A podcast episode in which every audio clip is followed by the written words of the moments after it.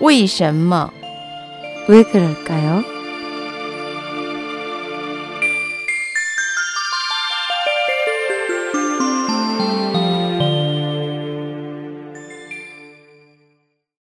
왜 그럴까요?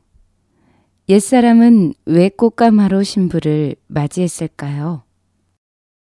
중국 고대의 남녀가 혼인할 때면 신랑 측에서는 반드시 꽃가마로 신부를 맞이했습니다. 중국 전통 혼인 풍속 중에는 납체, 문명, 납길, 납징, 청기, 친형 등 여섯 가지 의례가 있지만 이 중에서 가장 성대한 것이 신랑이 신부 집에 가서 예식을 올리고 신부를 맞아오는 친형입니다. 그렇다면 왜 꽃가마로 친형했을까요? 옛날 사람들은 꽃가마로 신부를 맞는 일을 중시했습니다.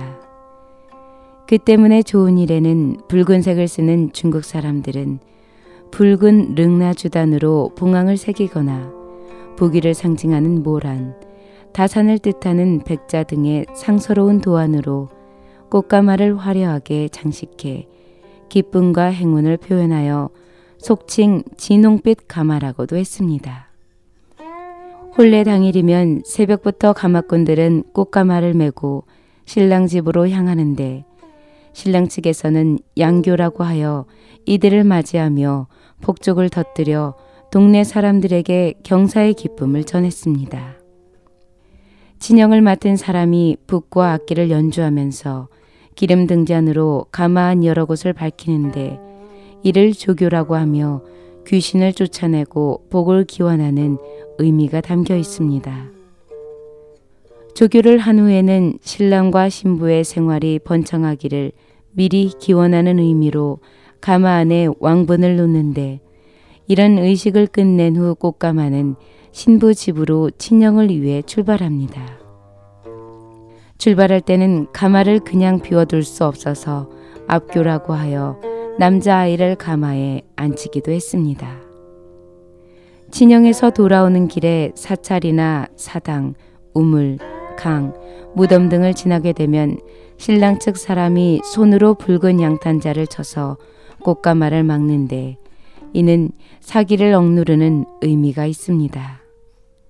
또 진영 행렬이 장례식 대열과 만나면 진영하는 사람이 오늘은 상서롭고 길한 날이라 보배로운 재물을 만났구나라고 말해 행운을 기원했습니다. 그러나 이러한 호사도 초혼의 여자만이 누릴 수 있는 특권이었고 재혼하는 여성은 기껏 해야 면교를 탈 수 있었습니다. 면교란 큰 등나무 의자처럼 사방을 푸른 천으로 가린 것으로 앉은 위치에 얇은 면 담요를 깔아둔 것입니다. 보통 푸른색 대나무 두 개로 교자 양측을 받칩니다. 정식 부인이 아닌 첩을 드릴 때는 지방에 따라 꽃가마를 탈 수 있는 곳도 탈 수 없는 곳도 있었습니다. 이처럼 꽃가마를 탄다는 것은 고대 여인들에게 있어 정식으로 혼인한 첫 번째 부인이라는 아주 특별한 의미가 있습니다. 고대의 가마는 고관 대작이나 부귀한 사람들의 보행을 대신하던 도구였습니다.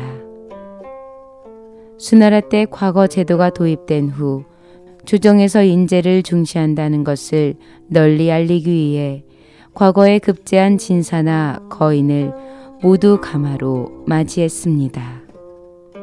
결혼이란 일생의 중대사로서 속칭 소등과라고 하여 마치 과거에 합격한 것 같은 영광으로 여겼습니다.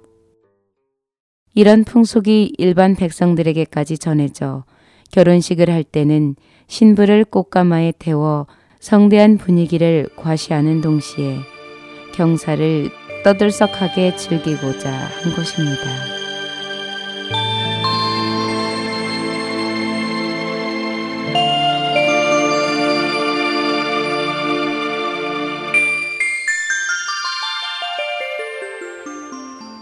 왜 그럴까요의 유인순이었습니다.